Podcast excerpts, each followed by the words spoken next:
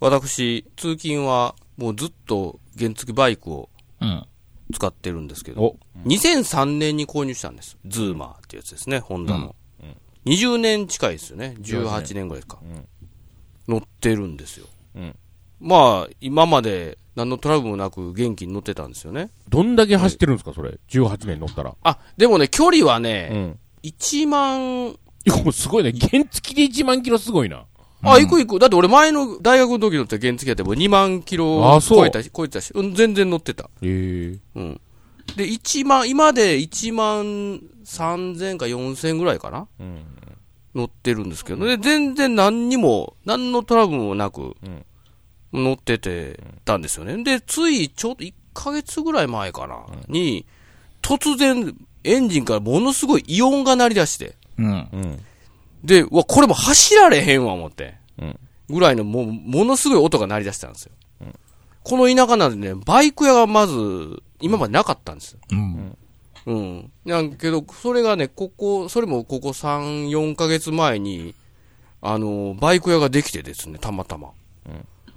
で、それもたまたまそのバイク屋の近くで、その爆音みたいな音が鳴り出して、で、もうすぐ持って行ったんですよ。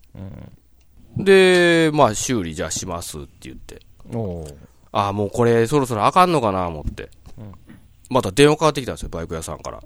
リコール対象になってますって言われて。ほで、これリコール対象になってるんで、そこタダですって言われて。うん お、まさかのタダで治った思って。そしたら、めちゃくちゃバイク元気になってですね。うんえーフルスロットルで今までだいたい50しか出なかったんですけどね。えーフルスロットル60まで出るようになってですね。あらば。自賠責も結局また5年更新させてもらってですね。な るほど。まだまだ頑張るで、言うて。まだまだ頑張る。だから、すごいな、原付ってこんなに持つんや、思って。あれやね、スーパーカブナビやね。そう、言うやんか、スーパーカブとかまあ持つんやけど、これ十何年も乗ってまだまだ動くな、思って。うんあの、ホンダのバイク、長持ちしますせという。いや、ホンダのバイクはいいですよ。僕も昔乗ってましたけど、何のメンテナンスもなしってめちゃめちゃ長く乗りましたからね。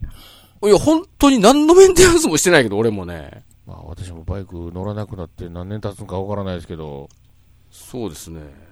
あんた最後、事故、あれ、え、事故ってからか買って1年目で、はい、あのー右に、右膝とともにバイクは、あの闇に葬り去りましたけど、2代目からは全然大丈夫でしたよ。